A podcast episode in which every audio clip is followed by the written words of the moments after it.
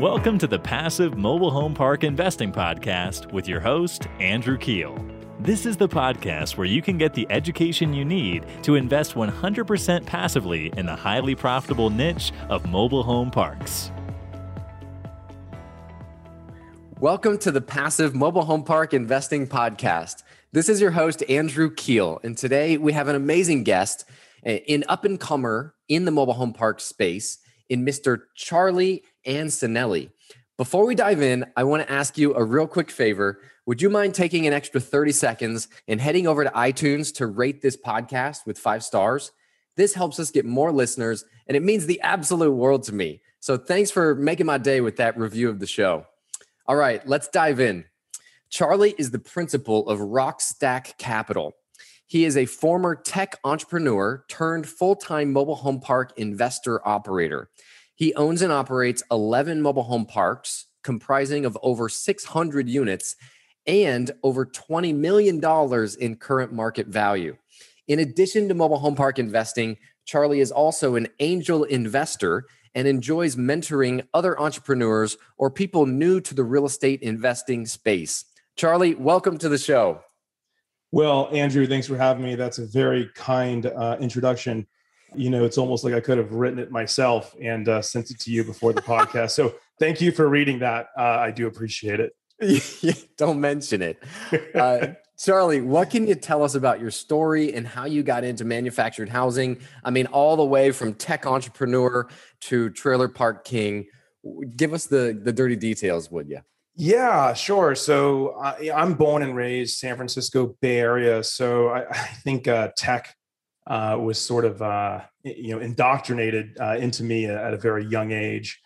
Uh, I, I, had early aspirations of you know being uh, the cover of Fast Company magazine and Forbes, and, and, here I am, you know, sort of this mini uh, mobile home park mogul. Uh, so it, it's it. My life took a, a, little bit different direction than, than I expected it to maybe ten years ago. Uh, but I, am just you know I, I, couldn't be any more elated uh, the direction that it took and, and the work that I'm doing. It, it's actually it's really I feel like what I was always meant to be doing. So so I'm I'm super happy the way things turned out. But but yeah, uh, you know, always been entrepreneurial. Uh, started my my career really by dropping out of college to join a fast growing uh, sort of tech travel startup. Learned a ton there. Really got my not just my degree, but my MBA there. Uh, got to sort of be a part of a team from five people to 50 people and and and sort of go through rounds of raising funds and seeing the growing pains of a company and and how you go from in, in a lot of ways there's a lot of parallels too of like when you go from like one and two parks to like you know five to ten to 15 right i mean that's something you know i'd love to talk to you later on this podcast about too. But but yeah, so I got to sort of go through that experience, and then uh, once that sort of felt like it was no longer an education for me, it started to feel like it was a job. All of a sudden, I realized, okay, I need to quit.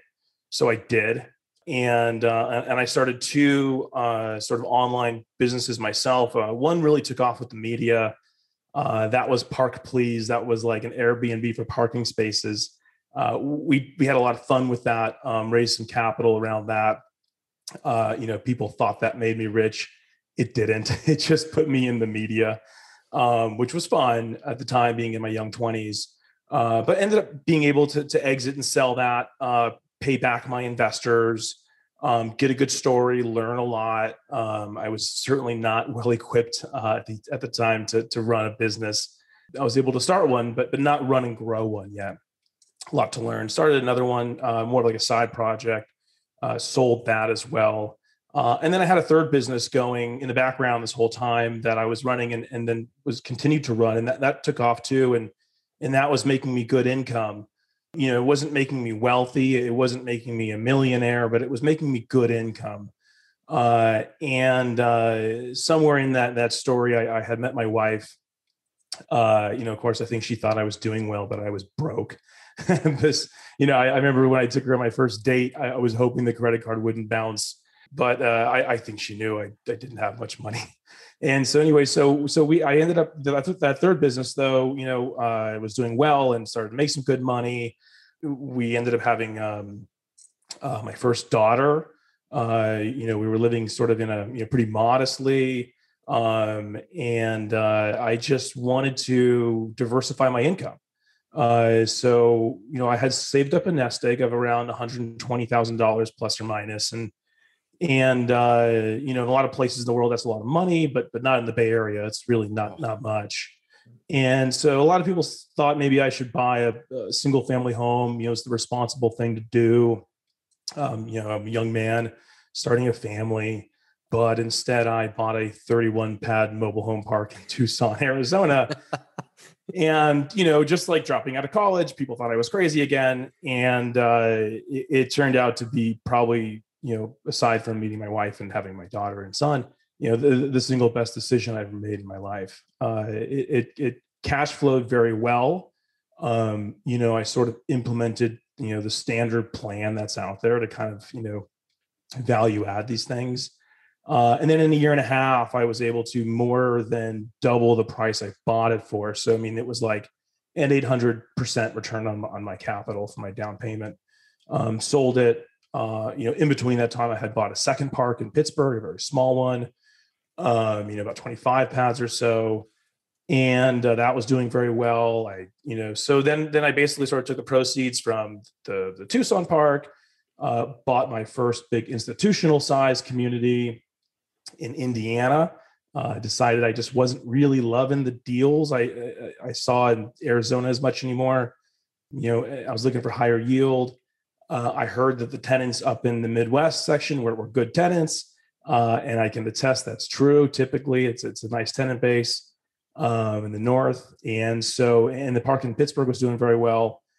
And, and so yeah, so then for a while I was kind of juggling these two things. I was juggling, you know, running this one business, which really was my main focus, and then sort of on the side I was you know running these properties that were my own and and you know sometimes i would uh, have friends and family co-invest in, in, a deal with me you know, but but one really started to outpace the other, and my interest in, in one really started to outpace the other, and that was in real estate. I've always had a passion for real estate, uh, and so then um, you know, looking back, I mean, thank goodness I did choose to diversify my income and not be dependent on just one one channel because COVID came and and that just took everything by surprise and and that other business had to shut down. I mean, it's not even you know, I mean, we're we're rebooting it you know, I won't be the active operator on that business anymore.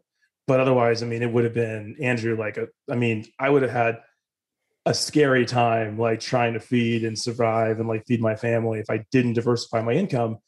And so, um, so anyways, I just doubled down on mobile home parks. And uh, you know, by this point, I sort of had a process. I had the right technology in place, and you know, you know, figured I could learn the rest. Um, I, I had a lot of people sort of at this point you know, wanting to invest in my deals. And I just wasn't really, you know, I didn't know if that was a path I wanted to jump in fully because I, you know, that's a big responsibility as, as, you're aware of, right? When you take on investor capital and and I've been down that road before with startups and it can be a lot of pressure. Uh, but once I felt very confident, um, you know, in, in sort of the uh, the space and, and my experience uh, in it uh, to execute, I, I said, okay, let's do it. And uh, you know, found some really good deals and sort of doubled down. And I think over the last, uh, you know, year and a half, yeah, I mean, probably tripled my portfolio size. And uh, it was a good time. I'm not, I'm not sure about how it was for you, but COVID was a great time to buy this last year. It, it, really was. You know, I think at, back in March and April, you know, we did the same thing. We kind of put, well, I guess we didn't do the same thing. We, we kind of paused a little bit and we saw some other operators that were just still very bullish and we were like, wow, you know, they're they're still going for it. And then we waited a couple months, and we were like, okay, you know, the the the collections weren't as bad as we were expecting.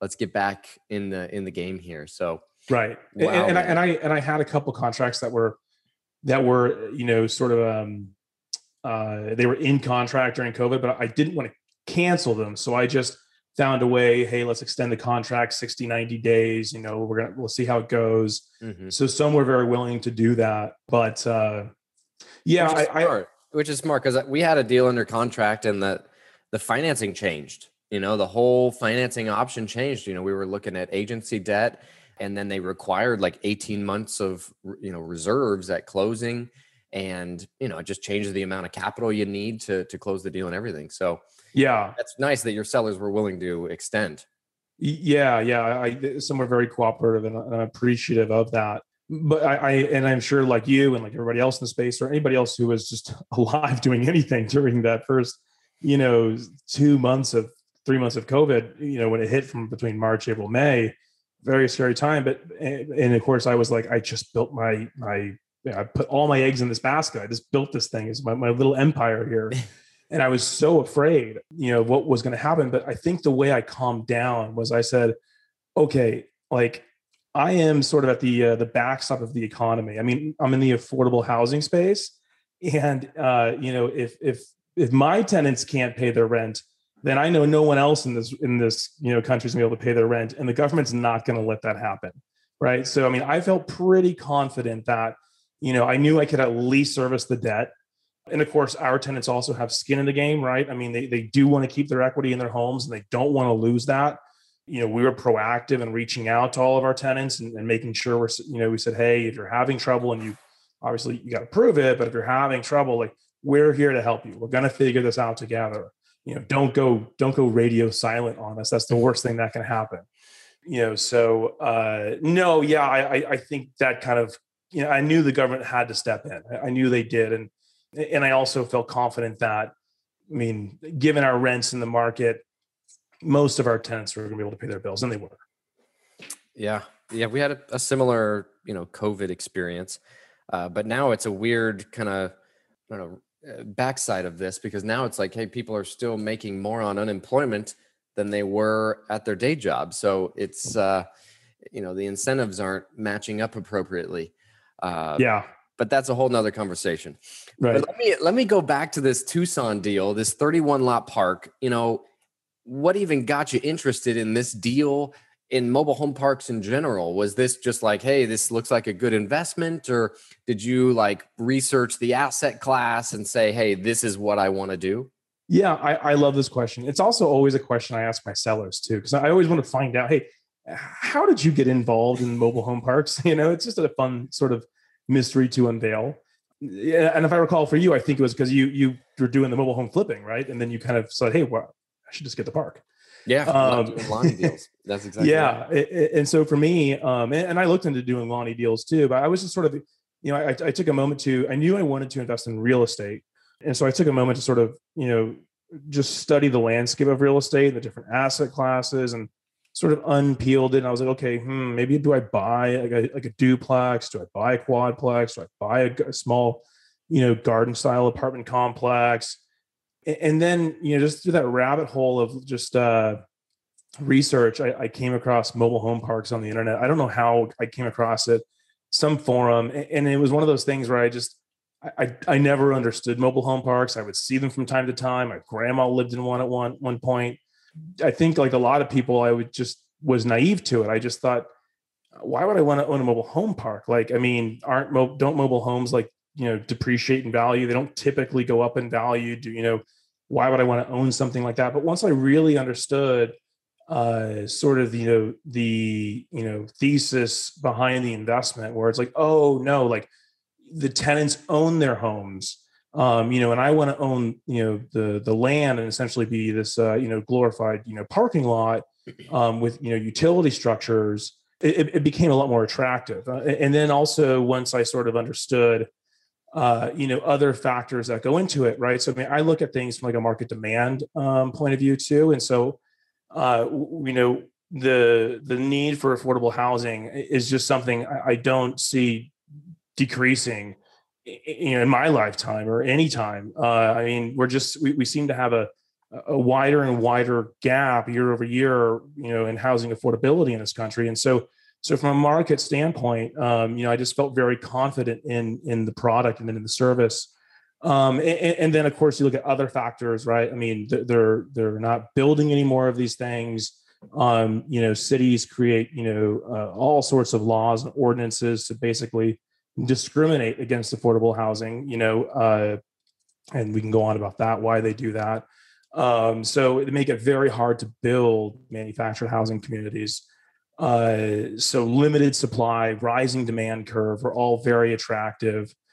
And there were some other things I think that that really caught my eye. I'm trying to recall all of the points, but well, yeah. well you know, I just think it's cool. I was wondering if you were going to tie the two together, but Park Please, right? Like the the Airbnb of parking spaces. Yeah. You know, did that have some influence from you know uh, from the parking space? Because I know like Kevin Bupp, you know, he's buying uh, you know parking lots now, and it, it kind of has some overlap to the business model in mobile home parks. You know, it, it didn't. Uh, but the only overlap that that was there for me was I'm always looking for chaotic industries, right? I'm looking for things that are a mess because that's where like you know that's where the value is to be created and and that's how you make money right is by by by creating value by by solving problems and so parking you know when i got into that and it still is i mean it's still a very fragmented you know industry um, that needs a lot of solutions uh, and there's some really cool people out there you know working on solving those things uh, but for me, it was like mobile home parks were like another like you know chaotic, fragmented, misunderstood category, and I was like, this is it, right? I mean, because is mom pa owned, the data around the rents are just you know nearly non-existent. Uh, the professionalism in this industry doesn't exist really yet. I mean, it is now, right? And there's guys like you and and many others who are bringing that to the table um, but uh, but but it wasn't so much in 2016 15 really when i was looking into the space and even today it largely lacks but i think that you know we're, we're getting there. So eh, the, the idea of like a chaotic industry is is maybe the overlap. And, and before we started recording you know i think we were talking a little bit about this. You know it's it's amazing to me the new blood that's coming into the mobile home park space right?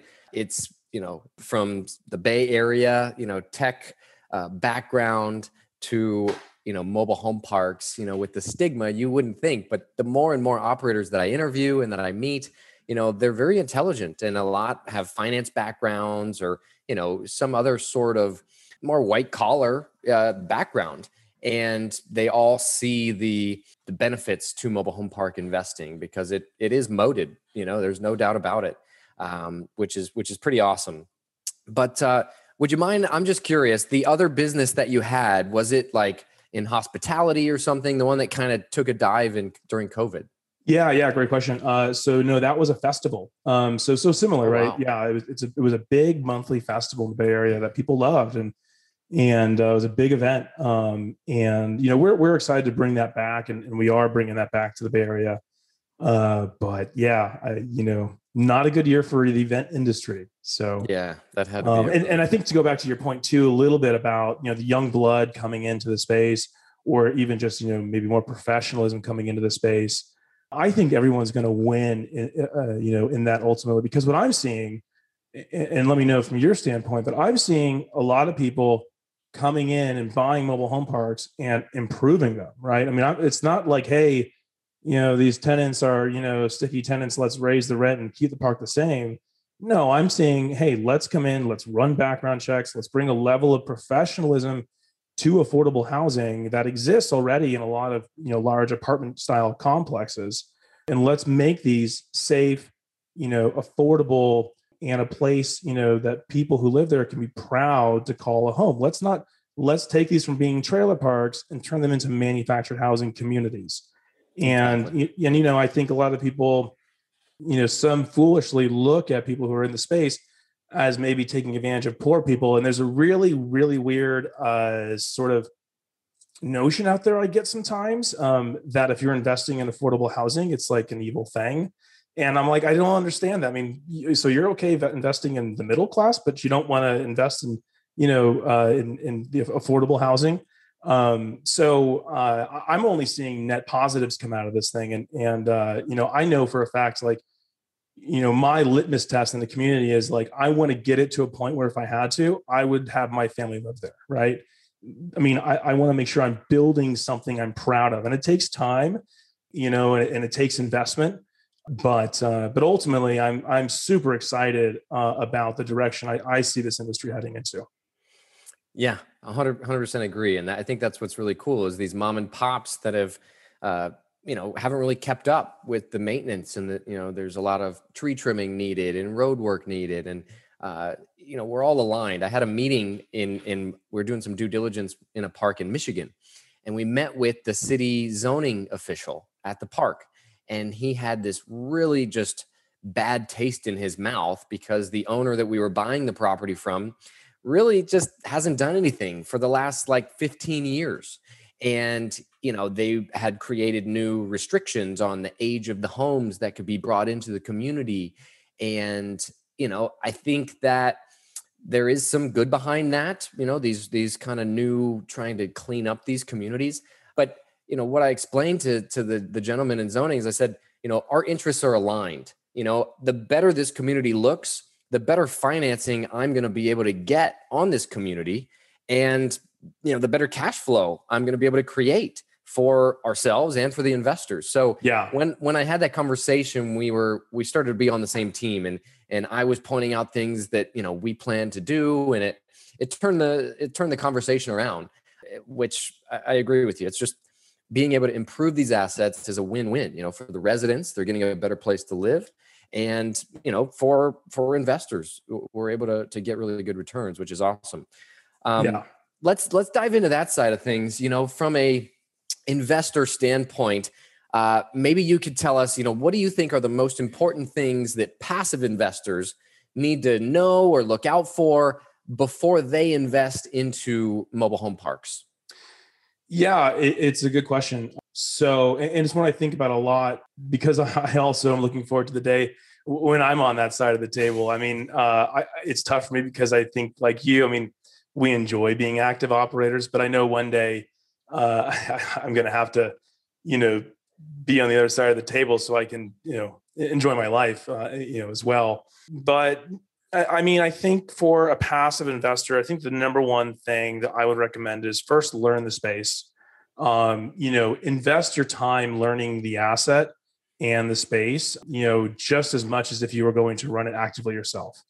And then I think number two, you know, because I think if you if you have that, that's a good qualifier. You can have better conversations with with the sponsor or or you know whatever group you're going to invest with um, and you'll be able to to sort of you know have you know not just a more quality conversation but but you'll also be able to sort of you know sniff them out and sort of see if, if they know what they're talking about or if they're just you know full of hot air so sure. i would recommend that um, second thing is is is get to know who you're investing with who you're backing um, you know is this you know someone that is you know you'd be in the trenches with someone that's not going to leave or, or desert something if times get hard because times get hard. You know, things don't always go right. You might buy a property or, or a community and you think it has a good tenant base.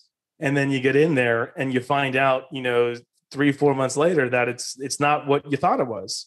But you know, hey, as long as you've done the due diligence and the bones are good, you know, you you could you could work with that. But but you know, it's not easy, right? I mean, turnarounds, you know, or just sort of surprises after acquisitions uh, aren't easy, and there's there's always curveballs. Uh, that's a guaranteed thing. So you want to make sure that the person who is you know you're backing, you know, is someone who you, know is is not is not likely to ever give up.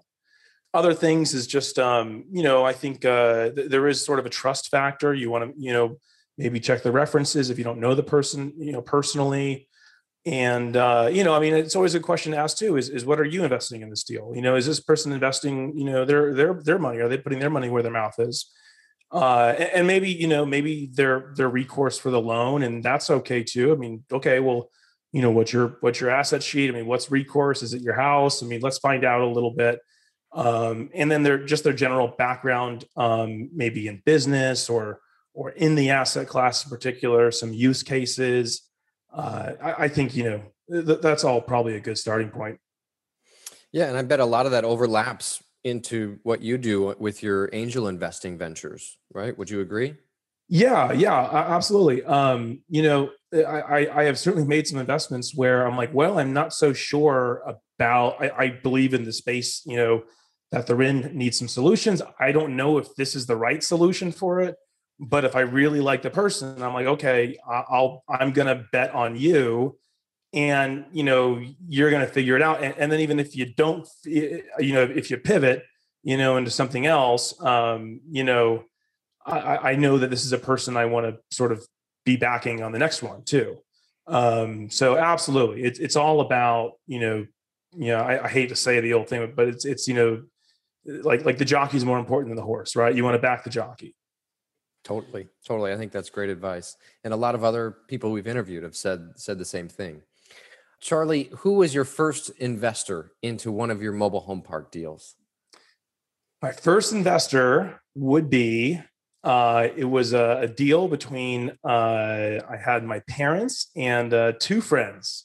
They were my first investors. Yeah. So this was after I sort of had used my own capital, uh, which I wanted to test out first, my, my thesis into this space. Uh, and, and, then I brought in my parents and, and two friends. And, and, then I since have opened it up to, uh, you know, professional contacts, um, friends, um, and, uh, and, and even just some people who I've never met, which is kind of fun too.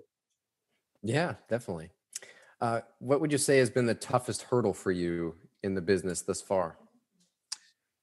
Uh, scaling, right? Uh, which which I, I feel like, you know, knock on wood, I have a good handle on right now. And and you know, you and I were talking before air. I mean, you know, we're always still learning uh, I, I, think that there's a lot of great models. And if you go through sort of, you know, I think everyone goes to the Frank and Dave boot camp, and I recommend anyone who wants to get in the space, like, should invest the time uh, and the money to go through that. I think it's a, it's a great starting point, and it and it's a it, it gives you the model for one park, maybe two parks.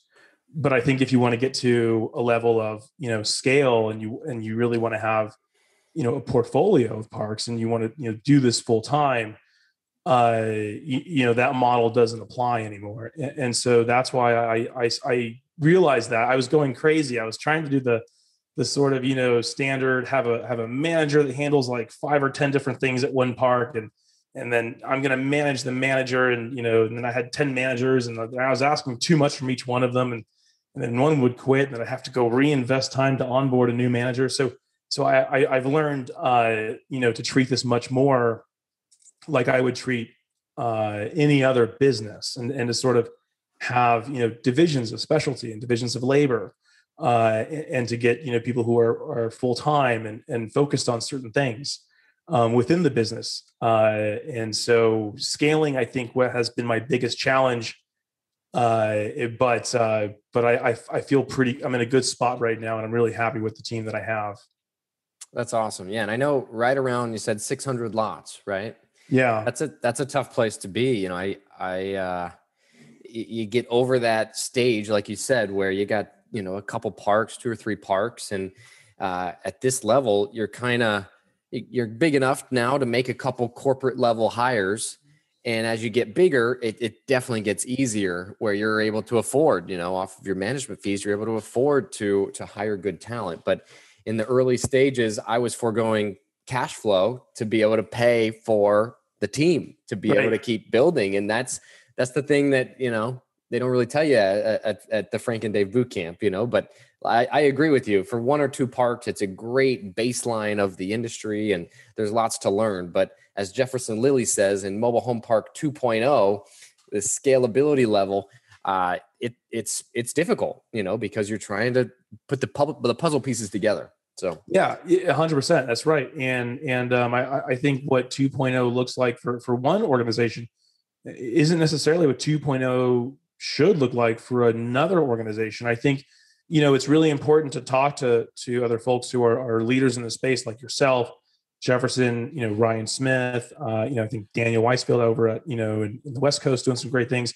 uh, and, and there's more uh, and so talking to folks who i think have scaled already learning, hey, what's your model? How have you figured this out?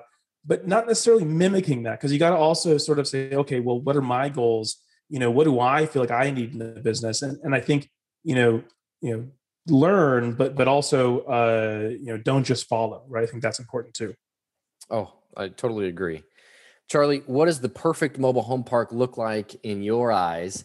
And maybe this aligns with your purchase criteria at Rockstack Rockstack Capital. Maybe you can kind of just elaborate on that.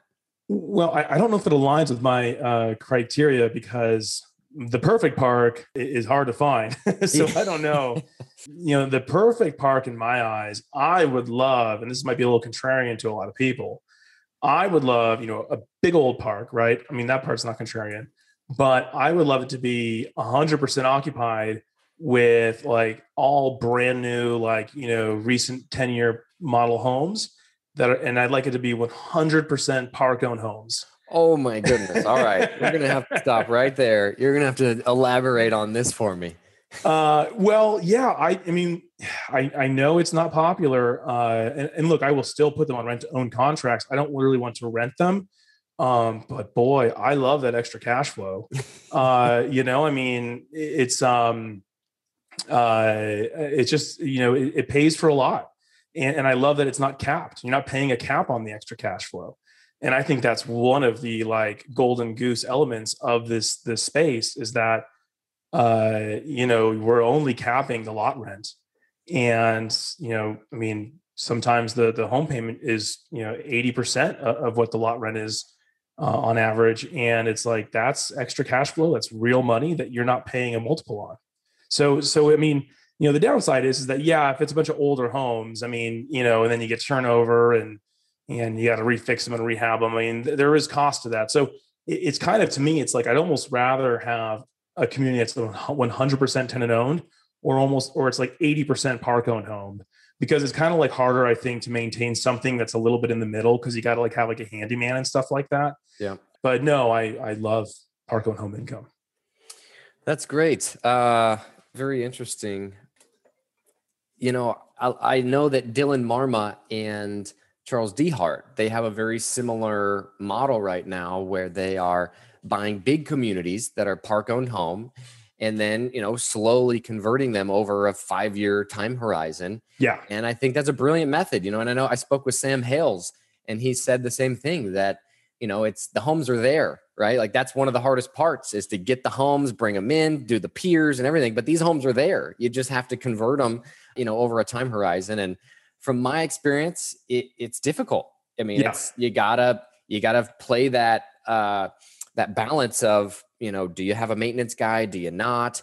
And there's there's just other expenses, right? Like you know, while you're going through that whole process and rehabbing homes and stuff. But uh, there's there's more than one way to skin a cat. There's a lot of there's a lot of ways to make money and uh, that's that's that's one of them. That's an interesting model. I know there's a fund out there right now buying mobile home parks just with private utilities, oh. and you know it's getting creative because the market's getting more competitive. So yeah, I think the I think it's interesting for sure.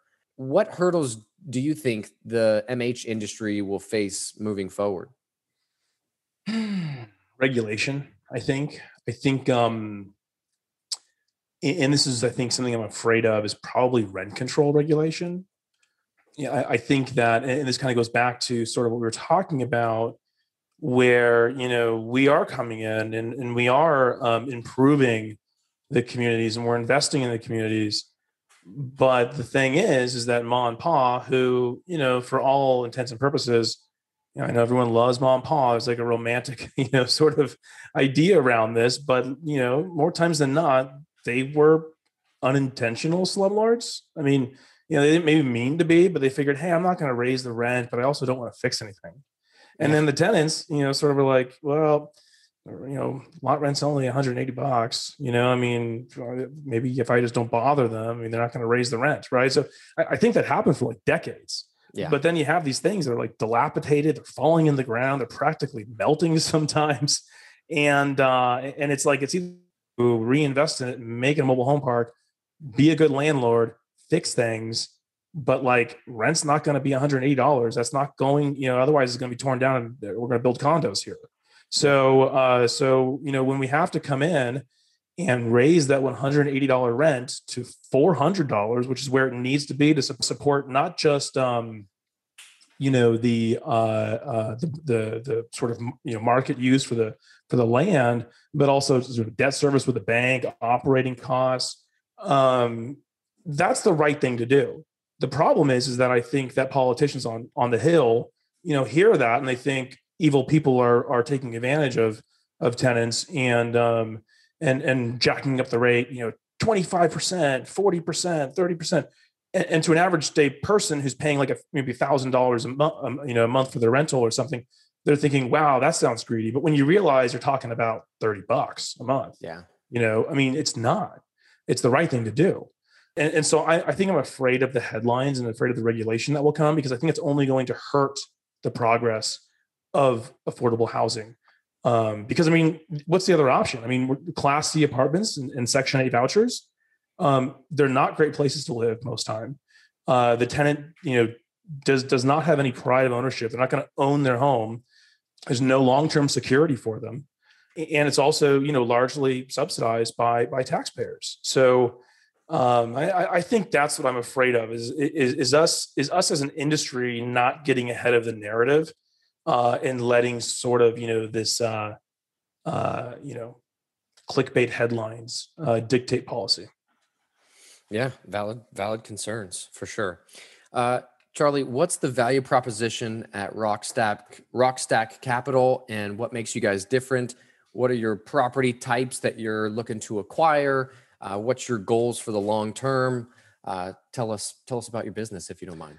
Yeah, sure. So so Rockstack uh, Capital is, is not like a very big group. I mean, it's it's pretty much me. It's my it's my capital that, that I've been you know sort of building up over the years, and and then I, I invite uh, people to invest along with me um, in deals. Uh, but I'm typically you know generally uh, the largest investor in my deals um, and so it's really just sort of uh, you know this this group I've created for myself to to grow my own wealth um, and and my own you know sort of um, you know streams of cash flow, and, and then I invite uh, you know friends and family and colleagues uh, to to join along. Um, you know, uh, should should they want to, and should they be you know um, accredited criteria.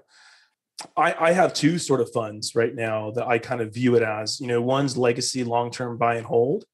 Uh, and then one is, um, you know, sort of value add, come in, do the right things and flip. Um, and, and so that's sort of my, uh, my, my, my thesis right now on that. Very cool. Do you have a minimum number of lots or, you know, public, private utilities, uh, you know, MSA type of, type of target? Yeah, yeah. I, I, always start with the MSA. I want really strong demand. Uh, I don't think my criteria is too far from most. You know, I, I want to be in a place of a diverse economy. I want to have, you know, you know, be in, in very close to a, major metro of at least hundred thousand, you know, uh, people and up. Hopefully, it's much higher than that. Uh, I've only dealt with public utilities so far. I'm not opposed to private utilities. I just haven't done that yet. Um, and, and, I found enough deal flow still in, in, the public utility realm that I haven't felt the need to, to jump in and and I don't have you know like like a very I'm not out raising a fund and so I don't have the same pressure as some people might where where they have to kind of really you know be quick to close on deals. So I, I can take my time a little bit more. And, and then uh, other than that um, you know I, I just you know like lot sizes uh, if it's not near you know 30 minutes of a community i already own then it's probably got to be at least 50 pads. Um, but if it's near a community i already own then then i can do less. Um, or or sometimes if it's a uh, um, uh, like the value is just so great that uh, you know we we want to you know sort of come in and it's so under market maybe it's a 15 pad park but we realize we can come in and do the right things and then you know in, in a year we can sell it for double or triple the price. I mean i'm not going to pass that up either. So so the, you know there's like the opportunistic side uh and then you know there's sort of the long term you know legacy buy hold side. Totally. Yeah uh, Daniel Weisfield was telling me about like a 15 lot park that they bought right in Seattle, right in the you know downtown area, and uh, you know had to do very little, but the appreciation there just just skyrocketed. So uh, a lot, I think a lot of operators are they have this lot number goal in mind, and I I agreed with it to an extent because it's harder to manage the smaller assets and pay a manager enough. But uh, but yeah, there's definitely opportunities out there for sure. And, and I think that the big opportunity right now truly is anything under 50 pads. I mean I mean, it's it, you're going to be competing against institutional or large professional portfolios for anything over 50 pads at this point. It used to be over 100, right? And I think now it's over 50. Um, and so I I still think that you know if you're playing within you know call it the 20 to 50 pad range, um, there's there's that's kind of the next leg where I think there's so much value to be had. And I do think you're going to eventually see the guys now they're buying the 50 pad plus. They're going to move down eventually into the 30, 25, 50s. Uh, so um, so I, I think that there's there's a lot of opportunity left there too. Wow. Yeah. I mean, I, I, uh, if you can manage them, I think that's a, I think you're right. There's a lot of value to be had there for sure. So I think you're one of the first operators that have, have said that. So, uh, very cool um, that you're you're different in that aspect. I mean, I may be wrong, but so don't listen to me. That's hey, no, I no, I think I think you may be onto there, and if you can cluster them together, you know, all the better. Yeah, that's the all thing the is, yeah, if you can cluster them together. I know I have three parks like that. Uh, I, I have one that that was a 25 pad park, and then I added on one that was like a mixed use property, a warehouse, apartments, and 10 pads. I mean, we're talking two two minutes away, and then I added on another one that was 35 pads and some self storage and now altogether, I have like 75 units and they're all two minutes apart. Oh, so, wow. yeah. you know, I mean, w- what's the difference between that and like one big park? I mean, it's almost the same to me. Like I, I, I can run it the same. Yeah. You probably could get one manager to handle all three, which, you know, you get, you get scale, which yeah. is great. Well, Charlie, thank you so much for coming on the show. I mean, it was a pleasure having you. Uh, you know, thank you so much, man. I, I really appreciate it. Andrew, pleasure's mine. Uh, I look forward to you know hopefully seeing you in person one of these days. I'd love to have a cup of coffee with you and and, and hang out. Uh, but but this was this was a nice start. Definitely. Uh, how can our listeners get a hold of you if they'd like to do so?